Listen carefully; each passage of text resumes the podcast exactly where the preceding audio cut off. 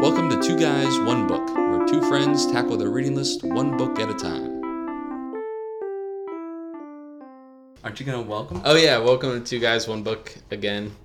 Um, we are back for Breakfast of Champions That's right. because Brian and I are champions, right? And we like our Wheaties. Do you like Wheaties? No. They're so grainy. No, I know. I don't know who, who eats Is, Wheaties is anymore. Breakfast of Champions about Wheaties? Yeah, that's their slogan. Oh, okay. Wheaties is the breakfast of champions. Hmm. From like the 80s or something. Yeah, but still, it's probably trademarked still. Yeah. Anyway, Tim, Yes. you picked this book, didn't Uh-huh. you? I did. Why did you pick this book? Well, I was waiting for that question, and uh, and the reason is we have read some books that you know we've had our ups and downs in terms of picking books and picking authors, but I figured a Kurt Vonnegut book would be a safe pick in terms of a good one. Okay, so you're thinking about quality of the book, not the subject matter. I When you- figured risk wise we had a safe bet. I didn't know anything about the book itself when I picked it. like, That's the best way to pick books. Right. Just not know. Just blindly throw a dart. Well, I'm, I went in with an open mind, saying I I Uh-huh. love Slaughterhouse Five. That was the only other book I read by him. Ah. I know you've read like four of his books or something. This is my fourth one. Yeah. This is your fourth. Yeah. Okay. So yeah, so you like Slaughterhouse 5 and so you were like, wanted to read another one of his. Mm-hmm. Right. And because I had read a couple other ones, we were kind of limited in our selection of Vonnegut books, so you picked this one. Exactly. Okay, that's fair. What was your first impression of the book, or overall impression? I thought it was good. It was it was easy to read. Mm-hmm. It was quick. He had some drawings in there to, to uh, let you go more about the plot summary, but a little disappointed Mm. ultimately. Uh, it was not going where I wanted it to go or where I thought it would go. Wait, wait. So you thought it could be better? You Yes. the book was a certain way, and you thought it could be better if it went I a know, different way. I know. I, Which- I, I, I know that. for those who Yes. nobody listens, but for those who might listen, Brian always gets mad at me because I say, "How do you think this book could be better?" Yep. And Brian's like, "I'm so enlightened. I think a book is what it is, and it's not our place to criticize it." But now he's contra- he's contradicting himself. I know, I know. I hate it, Tim. I hate it so much because I knew you were gonna do this. Um, but no, yes, we can get into this more later. But I definitely wanted it to do something else, and I think that fiction stories might be where I want the story to do something different.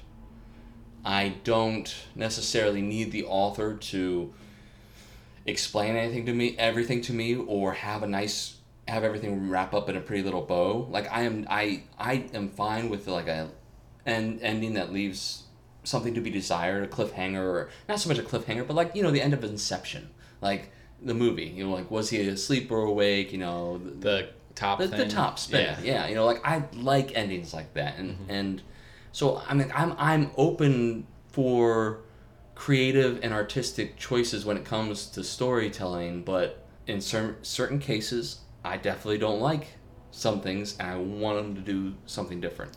And so this happened to be one of those Hmm. Well, I'm. I'm interested to get more details Yeah. as we go on, but uh, I'm a little surprised. I'll be honest. Okay. I thought you'd like this more. I, I think, I mean, I'm probably about the same level of how I feel about this. Mm. Like, I thought it was good, but a little disappointed. But you just, it seems to me like you love like crazy stuff. Like when we were reading, like, Correct. you know, um, what's that? Fear and Loathing in Las Oh, Vegas. yeah. Like, just said that has all these crazy Hmm. parts and things. But it was also like maybe deeper in some ways, or Deeper. maybe not deeper. I, don't I know. think yes, I would have to say I agree with that. Mm-hmm. That um, Fear and Loathing in Las Vegas was more of a, about a surreal trip, Mhm. whereas this one I just felt like there was no. Um, I felt like this was definitely more superficial, and just it is what it is. He kind of wrote it this way, Mm-hmm. and we just have to take it. So, but you've read three of his books already, Right. So it seems like you kind of knew what you're getting into. Oh, right? right. Kurt Vonnegut to me um, is not my favorite author. I like his books because they are easy. They're quick. To me, they are quicker reads. They are unpredictable. They have unique characters. But I also think, for me, they are somewhat forgetful or forgettable. Excuse me. Ooh. Forgettable, not forgetful. Forgetful is when somebody is forgetful, but they're forgettable a little bit because I mean, like, it's not. It's not that I don't enjoy them. It's just I like the only one I really remember is Player Piano. Like I read Slaughterhouse Five so long ago, I don't remember pretty much anything of that because I was confused and I didn't realize what I was getting myself into. Mm-hmm. I liked Player Piano because that one felt like the most. That was actually his first novel, and it felt like they had the most typical storyline, like this ha- linear storytelling without much just surrealist intervention. Um, and then Cat's Cradle was kind of forgettable too. Yeah. I started that. I couldn't actually get into it, but Right. Slaughterhouse Five is one of my favorite books, though. I Good mean, for you. I read it. I'm just saying. I, I think if you read it again, you might have a newer appreciation of it. Yes, I completely agree with that statement. I might, but I might not. So, but like I look at Vonnegut, like he is an artist to me. He he is he's an author, but he's also an artist that creates. I think his books do leave an impression on you. Like they're for, to me, like what happens in them is kind of forgettable. That like I finished this book a week ago, and I had to like, oh, what happened? And so that kind of made an impression on me that I, a week later, I was I had to go back and be like, oh, now what happened in this book? I forget exactly. But at the same time, I feel like he's taking you on like a surreal journey, and no one else can write like Vonnegut. Mhm. So I have I have that appreciation for him, just like I have an appreciation for abstract art, even if I don't really feel like I fully understand what the artist is trying to convey in this minimalist or this weird contraption of paint swirls or whatever on a canvas. I have an appreciation for artists that challenge us to think outside of the box, even if we don't like what we're what we see or what we read. I still have an appreciation for people willing to stretch the norms like that. You know what I mean? You're a Jackson Pollock fan, is what I'm getting. I actually do like Jackson Pollock. I mean the because like the one with the smattering of the paint. That well that's all he does. Tim. It was Like, kind of a joke, but that's okay. yeah, I saw. I actually saw Jackson Pollock in person. Like I think at the Cleveland Art Museum. I was very impressed. I actually thought it was rather beautiful. Like other abstract, but like it's hit or miss. Abstract art is hit or miss with me, and I think that's kind of the point of abstract art. Is like not everyone's going to get every. It's not like you're going to love every single piece of abstract art, but. And then that's kind of what I like about Vonnegut is like I, I'm willing to read hit more of his books because he is the type of author that I might find one I really, really, really like. hmm Or I might find some other. But. I, I guess it's a tricky analogy because he's not so much like an he doesn't write with abstract language. It's all simple, like you would say it's simple to read, but Yeah. it doesn't have much of a plot. Like it's the it's very chaotic in terms of what happens. Well, what does happen, Tim? What is the plot? Are we gonna do a plot? or do you want to do your first impressions first? I, I've, I've, I've kind of gone, It'd gone nice. the rails a little bit. Go, what were your first impressions, Thank Tim? you. So Brian's off his soapbox now, talking about abstract art. Um, I liked it. I mean, I liked it. I wouldn't say I loved it. Um, so I listened to the audiobook and John Malkovich narrated it. So Oh, wow. that was kind of fun. That actually would be pretty good. He has a good voice for like Vonnegut's works, Yeah. but there were a lot of drawings in the book where it sounded funny, but like you know, like you Mhm. read the paperback, yeah. and so John Malkovich would be like, "And here is a drawing of a cat," you know. He Oh, would just really? like, yeah. So it's like, I mean, I could look them up if I wanted to. You get the Oh. idea, but I feel like I missed out a little bit on the experience. Yeah, you did. But no, I mean, I like you said, he has a unique voice. Like no one else writes quite like him, so I guess I mm. can respect that.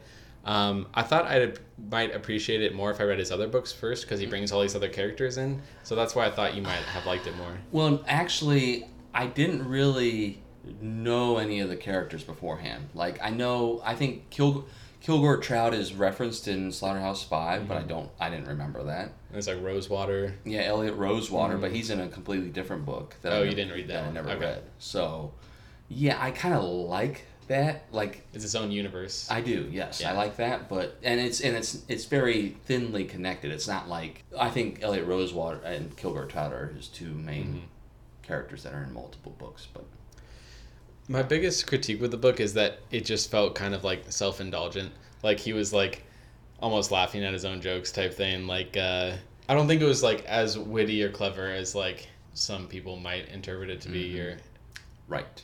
and he like even writes himself into the book as a character at one point, and then it just to me, it almost feels like lazy storytelling that you can just like inject such a crazy thing and break the fourth wall. Yeah, those devices were a little jarring to me, but like like I said, it's kind of the point to be chaotic and crazy. Right.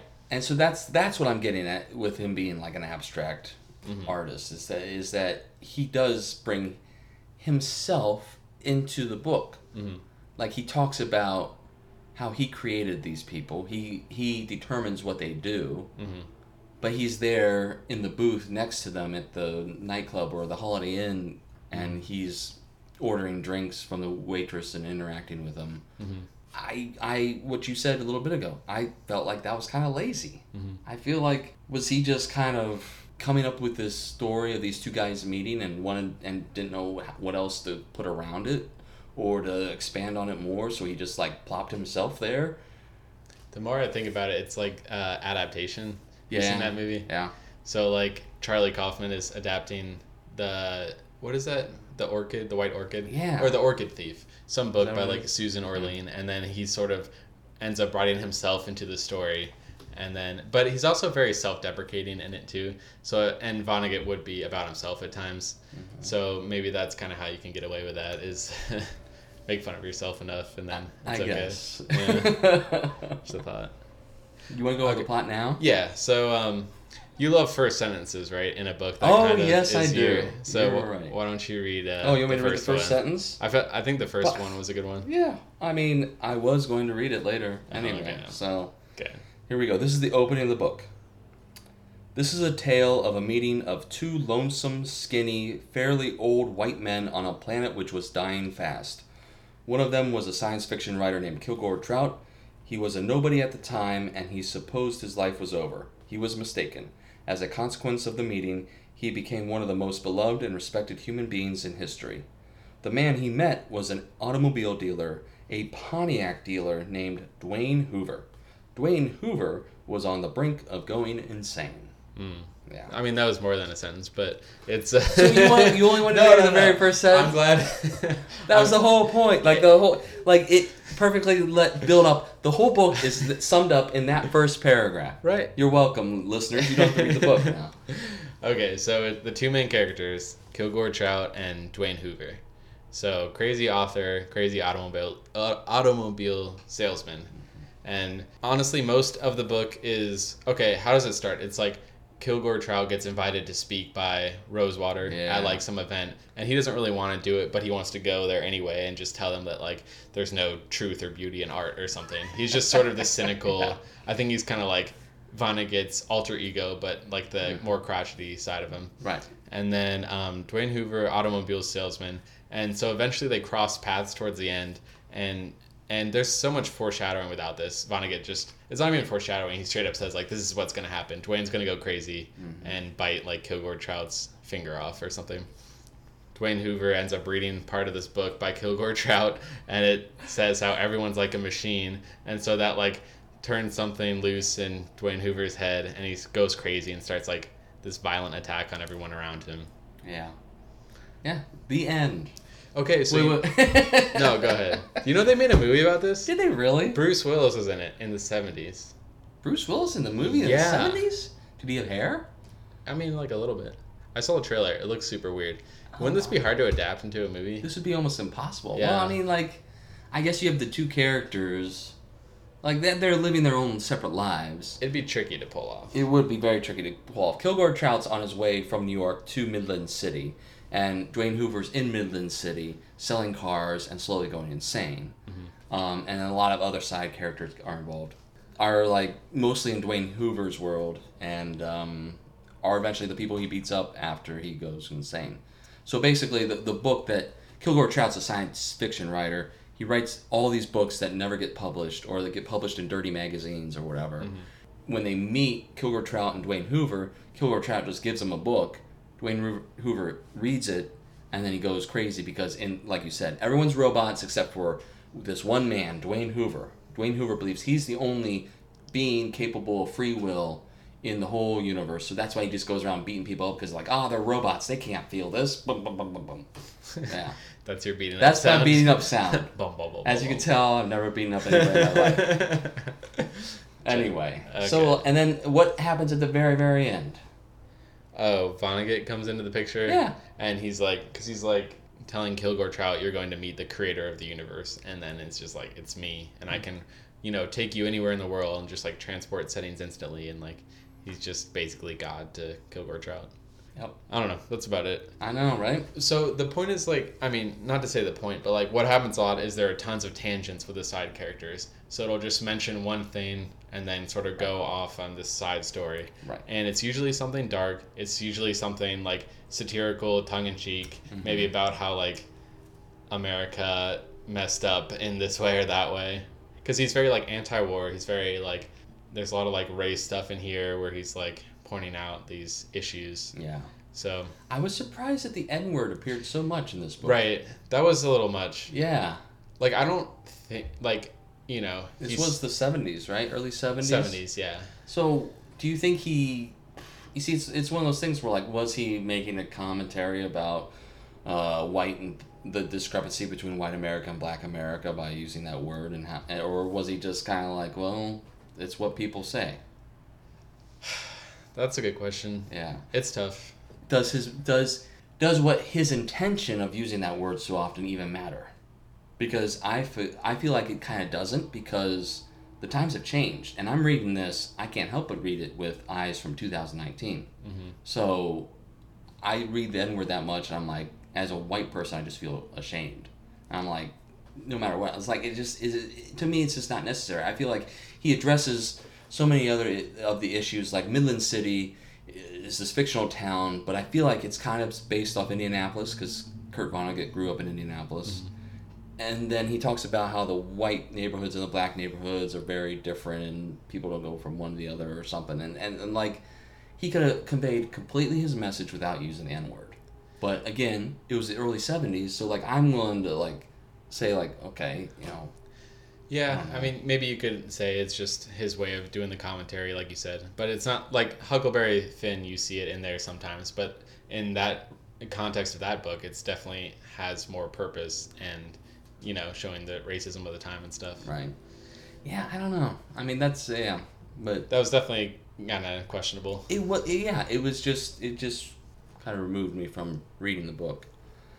But, um, I think his tangents were entertaining and good, and I felt like a lot of the times he would explain things in the most basic form. Mhm.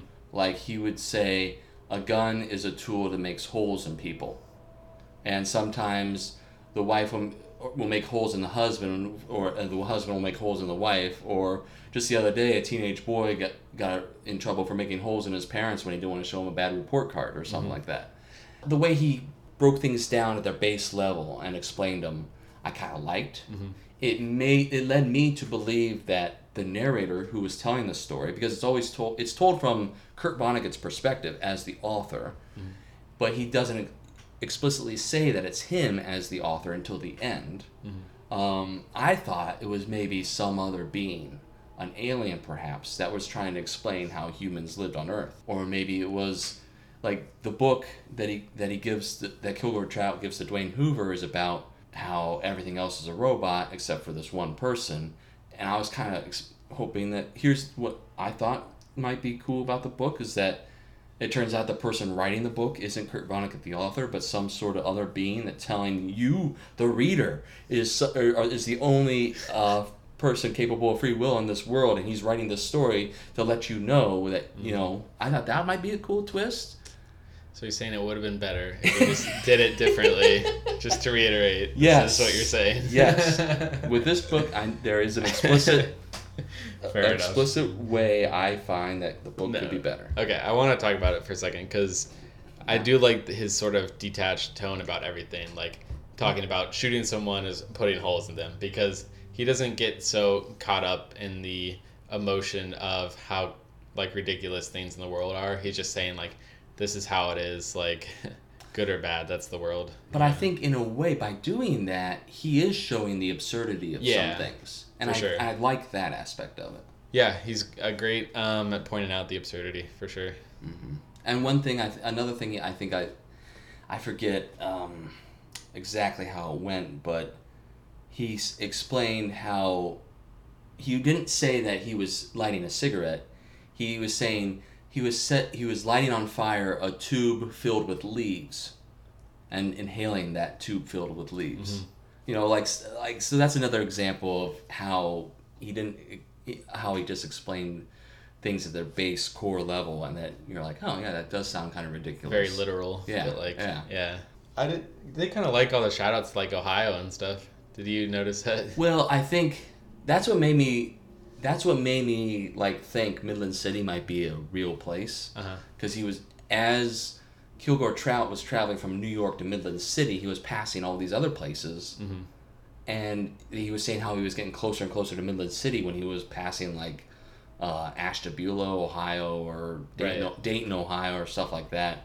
So, and then when I googled Kurt Vonnegut and learned he was born and raised in Indianapolis, then I was like, oh well, it's got to be Indianapolis, Midland City. The fact that it's called Midland City is kind of funny because he's he talks about like the middle of America, Midwest. And it's called Midland, you know. So, but it's probably a, an interesting uh, setting choice because all of the characters he points out are very like simple in their own ways, but also kind of crazy in different ways. Like he goes off on, um, yeah, like we said, the tangents, and just to point out like some interesting little tidbit about a person. Sometimes it's sort of extreme and they come off as ridiculous, but it's kind of a fun way to jump around, I guess. I felt like his characters were compelling and interesting, and, and but we didn't, but kind of still on the surface. Like it's a rather short book, and he his his when he would go off on a tangent, they weren't very long.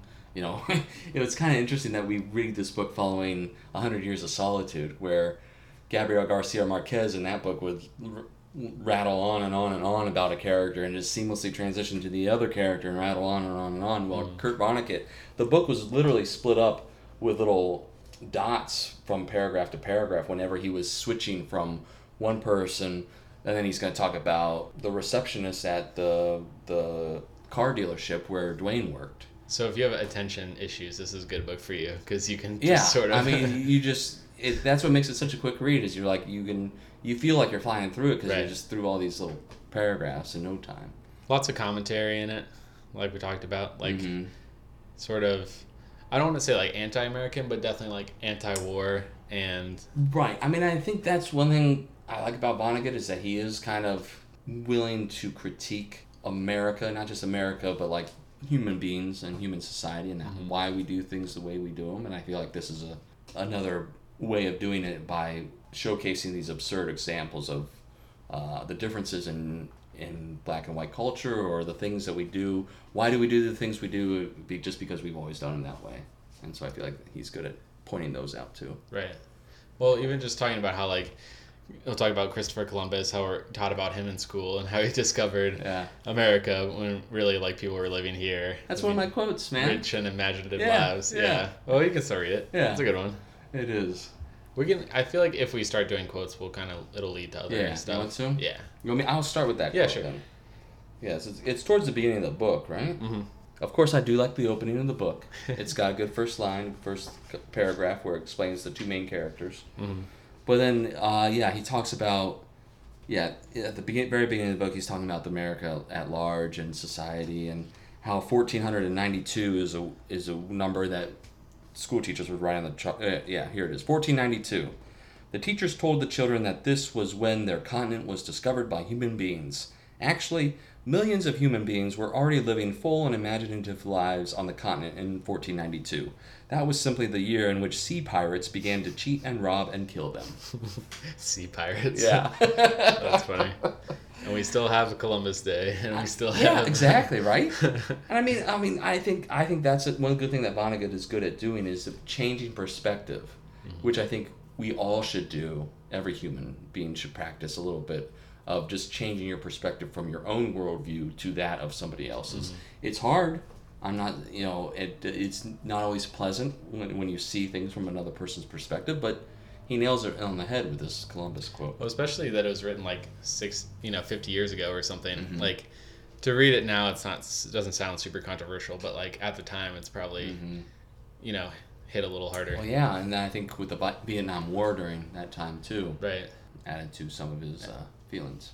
And another thing he says is like along those lines. Um, he mentions there's a Thomas Jefferson High School, his high school was named after a slave owner who was also one of the world's greatest theoreticians on the subject of human liberty. right. So it's just like a short, succinct little, uh-huh. you know, little jam. pretty clever. Yeah. You want to do another one? Well, here's another one for your list of aphorisms or whatever. Oh yeah. If wishes were horses, beggars would ride. Huh. Yeah. Is that is that from the book? He mentions it in the book, but it's actually it is a phrase. It's not. I don't think Kurt Vonnegut created it. I'm collecting a list of sayings and aphorisms for Yes. those who are confused. On the side of doing a podcast, so Tim is a true Renaissance man. I'm just it's a fun little side thing. I almost got a hundred. Oh, What was really? it? If wishes were If wishes were horses, beggars would ride. okay. So Dwayne Hoover, not only does he is he a car salesman, but he owns a bunch of uh, other restaurants and hotels in the area, and so um, he goes to one of his burger chefs that he owns. Dwayne's waitress at the burger chef was a 17 year old white girl named Patty Keene. Her hair was yellow, her eyes were blue. She was very old for a mammal. Most mammals were senile or dead by the time they were 17, but Patty was sort a sort of mammal which developed very slowly, so the body she rode around in was only now mature. Yeah, like you Yeah. said, he has a funny way of Yeah. describing it. Right. And he's right. Like most mammals, like your dog's not going to live to 17, Right. but Well, like who would think to write like that? I know, though? I Instead know. of just saying like, "There's a girl." you see, and that's just it. That's that's one thing. That is a good example of why I will mm-hmm. keep reading Vonnegut. That was actually one of my more favorite parts of the book is that their interaction. So Patty's this young girl who's like her parent uh, had cancer or something, and she's like trying to pay off these huge medical bills, and then she recognizes this like wealthy dude who who was like with a wave of a magic wand could just solve everything in her life. So she's sort of like starstruck and kind of like I don't know flirting, but yeah, just she tries to flirt, but then like Dwayne Hoover is like in his own little world, so it doesn't even really sink into him. Yeah, I actually like this passage. This is the one I had next, Okay. um, because it's kind of like she couldn't really be herself or say what she wanted. Mhm. Um, he says the women all had big minds because they were big animals, but they didn't use them for the, this reason. Unusual ideas could make enemies, and the women, if they were going to achieve any sort of comfort and safety, needed all the friends they could get. So, in the interest of survival, they trained themselves to be agreeing machines. All their minds had to do was discover what other people were thinking, and then they thought it too. Oh. Which comes off as like super anti feminist or something, especially as this is written during like the right? 70s like Mhm. revolution but i think the general point is that like for a long time women weren't like kind of safe to say what they thought or felt they just Oh, sort of right. had to like They had to be agreeable and Right. go along with things because there were dangerous consequences if they didn't. Mhm. And I think I think that's a good spin on it because you're right. At first, it comes off as a little sexist, but but i think vonnegut is saying like you know they have big minds that's like you know could think just as well uh, like as any human can right. but and watching like Mad Men or sh- some show set in the 60s 70s it's just it's not funny but it's like it's kind of crazy Oh yeah, Mad Men. Is that a laugh a minute? They're they're funny in it. There are funny parts in it. I've never seen it. But there are um, when you see like how hard it is for like a woman to make it in the workplace there and mm-hmm. kind of navigate that culture where mm-hmm. it's like you're trying to be taken seriously. Yeah, I think this quote summarized that kind of thing pretty mm-hmm. well. So here he has a picture of a rattlesnake because he, he, he- I'm I'm holding it up so Tim can see because you don't see this in your audiobook, do you? They can't hear it on the podcast either. I'm holding it up for you to see, not our listeners. Come on, man. Listener. So for whatever reason, he's talking about a rattlesnake, but then he'll go off on this tangent and say, "The creator of the universe had put a rattle on its tail. The creator also ha- had also given it front teeth, which were hypodermic syringes filled with deadly poison. Sometimes I wonder about the creator of the universe." That's a good little Yeah. aside. Yeah. Well, that it's funny because like in this book, he's the creator of like Kilgore Trout's universe and all these people, and Right. and you're like, how could he be so crazy in some of the stuff he comes up with? But then he points out like a rattlesnake, which Uh-huh. is objectively like kind of crazy when you think about it. But I, but you see, so that that kind of thing where that was before we we really knew that it that the narr- the narrator of the book was Kurt Vonnegut as the author. Yeah. So like I was like I was trying to figure out who the narrator was, what role did he play, and everything. Yeah, so that left me kind of disappointed when I found out it was Kurt Vonnegut. There's one part I liked. He said, uh, As for myself, I had come to the conclusion that there is nothing sacred about myself or any human being, that we were all machines, doomed to collide and collide and collide. For want of anything better to do, we became fans of collisions. Sometimes I wrote well about collisions, which meant I was writing machine. I was a writing machine in good repair. Sometimes I wrote badly, which meant I was a writing machine in bad repair. I no more harbored sacredness than did a Pontiac, a mousetrap, or a South Bend lathe. Ah. That sounds like Kurt Vonnegut's dealing with some existential shit there. so here's a little paragraph I fought, or just a few sentences about the book Now It Can Be Told. So the book Now It Can Be Told was the book by Kilgore Trout that he gave to Dwayne Hoover that made him go insane. The premise of the book was this life was an experiment by the creator of the universe, who wanted to test a new sort of creature he was thinking of introducing into the universe. It was a creature with the ability to make up its own mind. All the other creatures were fully programmed robots. The book was in the form of a long letter from the creator of the universe to the experimental creature. The creator congratulated the creature and apologized for all the discomfort he had endured. But anyway, that gives you an idea of the book that Dwayne Hoover read that made him go crazy. What about the uh, machine part? What about the machine part? Um, Well, yeah. I, I like that part a lot from the book. So he says like, this is Dwayne Hoover reading the book, right? Mm. Yeah, yeah, says yeah. like, your parents were fighting machines and self-pitying machines. Your mother was programmed to bawl out your father for being a defective money-making machine, and your father was programmed to bawl out your mother for being a defective housekeeping machine. Housekeeping machine. They were programmed to bawl out each other for being defective loving machines. And then your father was programmed to stomp out of the house and slam the door. This automatically turned your mother into a weeping machine, and your father would go down to the tavern where he would get drunk with some other drinking machines. Then all the drinking machines would go to a whorehouse and rent fucking machines, and then your father would drag himself home to become an apologizing machine, and your mother would become a very slow forgiving machine. Yeah. So that's the most times I've read machine in a paragraph. Like. So do you think do you believe in free will or Oh, that we're all machines? Oh, you get you want to get deep more deep than that? Do you believe in predetermination or what was it pre predeterminate Predestination? predestination? Is that what- That's like determinism? right? Determinism, yeah. Determinism. I was combining the two. Where everything is already going to happen. That's yeah. That we are just yeah. Do you believe in that? Of course not. Come on, Tim. No, I mean I think it's interesting because I'm watching Westworld right now, Oh. which uh, I recommend because it's like I don't have HBO though. eh, just get it. Aw. Um, it's like these machines are slowly sort of no spoilers, but like No, I know. from the trailer, Yeah, the machines yeah. are kind of getting like you know Yeah. some consciousness or like free will, and it's pretty philosophical. What's that called? Isn't it called something? Anthony Hopkins. No. No, it's like when artificial intelligence gets oh, the singularity. the singularity. Thank you. when artificial intelligence gets awareness of their own existence and mortality, right? Mhm. And then they then we're all screwed because that's basically Terminator. They're coming out with a new Terminator too. Did you that? Jane, Anyway. Jane Connor. Yeah. Yeah. All right. So, I mean, this one part towards the end, after Dwayne Hoover goes crazy and beats up a lot of people, um, they call on this big bus uh, that was re- reconverted to a um, ambulance, so they could house a lot of different people. And one of the the drivers, Eddie Key, and this totally side random character, but he is an African American who is also a descendant of Francis Scott Key, who wrote the Star Spangled Banner. But Eddie Key, he knows so much about his genealogy because uh, his family did what so many African families still do in Africa, which was have one member of each generation memorize the history of the family.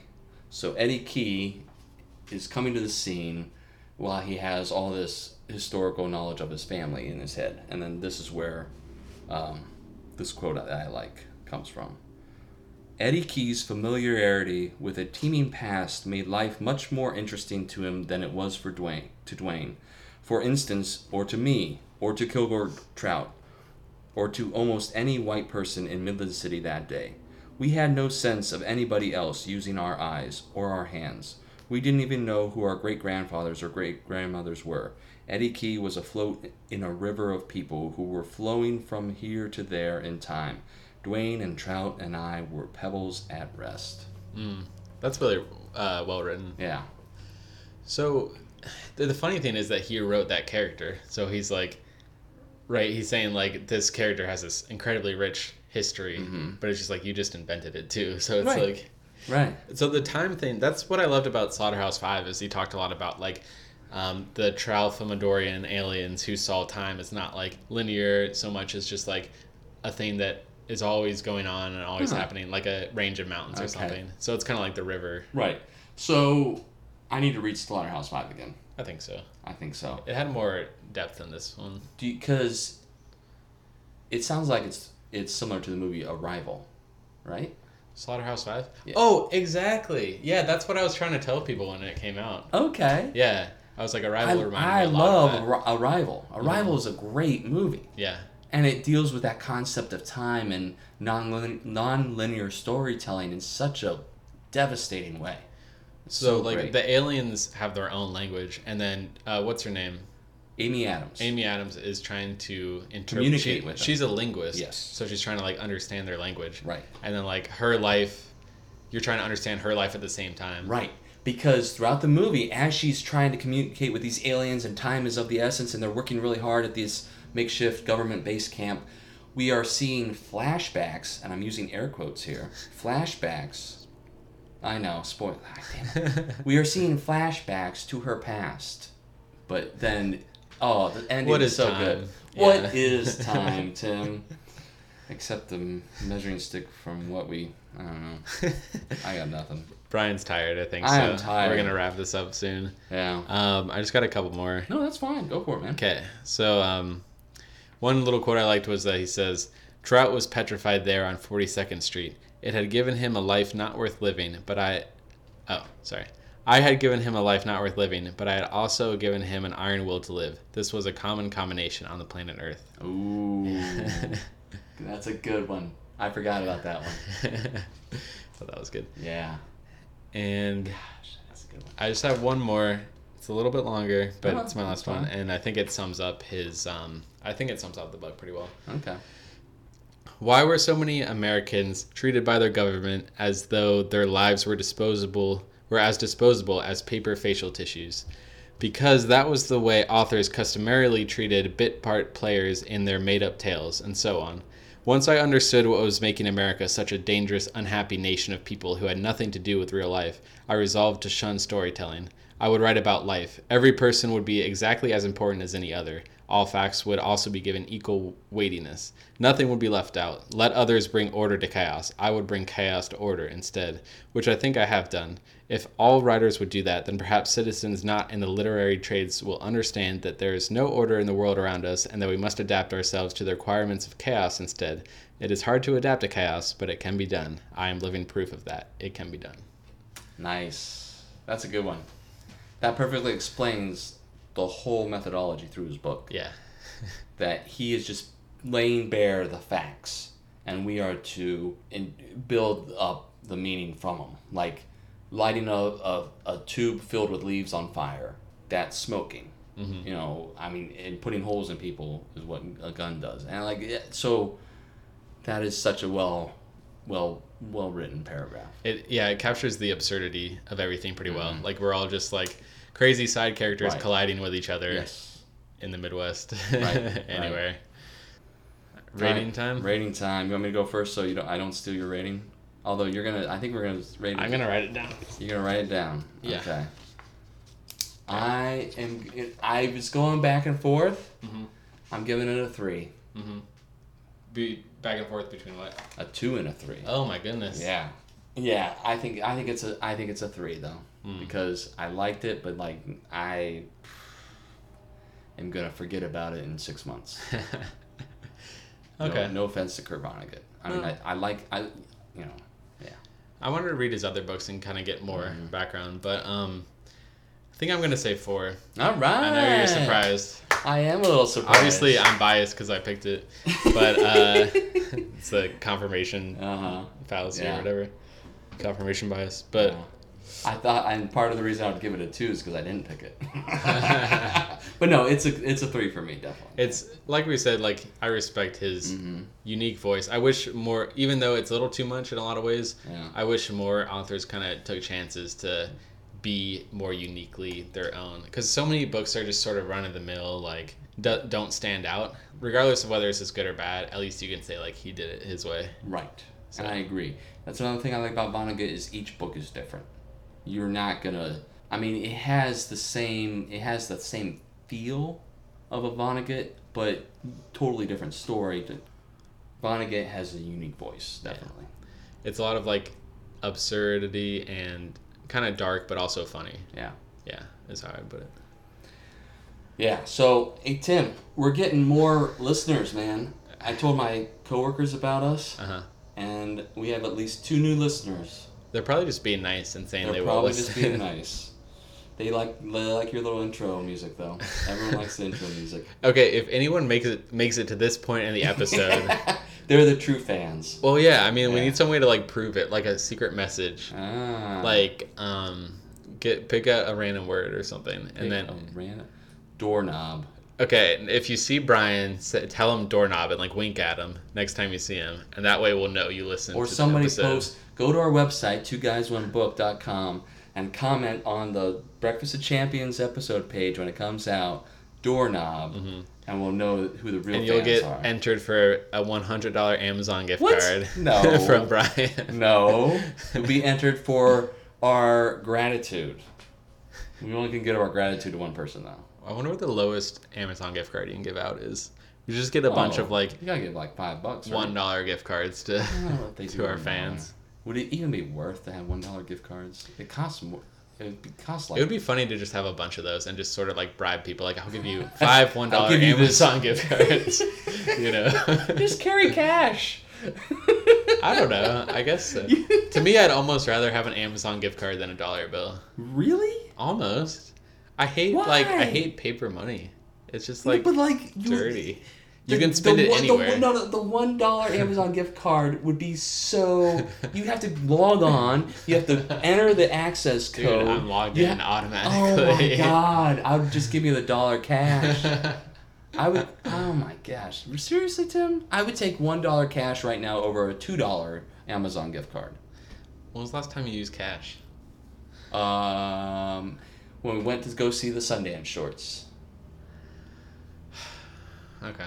Yeah. For those who don't know, the Sundance shorts are movies. Yeah. This is to bring it back to Vonnegut. he would say like, for those who don't know, Yeah. a squirrel looks like this, and like, so, it, and then he'd draw a picture. But like, yeah. Did this take place in a post-apocalyptic world where like all the animals were dead or something? What this book? Yeah, No. because he'd be like, and this is what an apple looked like. He would like draw stuff like it didn't exist anymore or something. No, that's just him just presenting only the facts. He's not he is not assuming that the reader knows anything. That was Mm-hmm. from the paragraph you just read. He is bringing chaos to the order. So it's almost like you thought the narrator before you found out it was him. You thought it could be like an alien robot Correct. person, but it's almost like his audience is alien robot people because he's the way he's writing. Yeah, and I I think that would have been a fine twist too if this ca- other character wasn't Kurt Vonnegut but some other person that was communicating to intelligent life off of Earth and explaining why it's such a shit show down here. Yeah, doorknob. All right, so yes, go to our website, please, and comment and stuff. Two guys, one book.com. But hey, what are we? We're ready for our next book. yeah, What's our next book? prisoners of geography. And I picked it. It's a Brian pick, so it's gonna be good. It's gonna be a book about maps, which is a great, great uh, format. Yes, a format to I'm share give it a over two a already. I'm just gonna call Huh? it. I'm giving it a two. Oh my god! All right, Two guys one book.com. thank you everyone, and by everyone I mean the three people that listen to the show. Oh my god. Until next time, keep reading. Doorknob.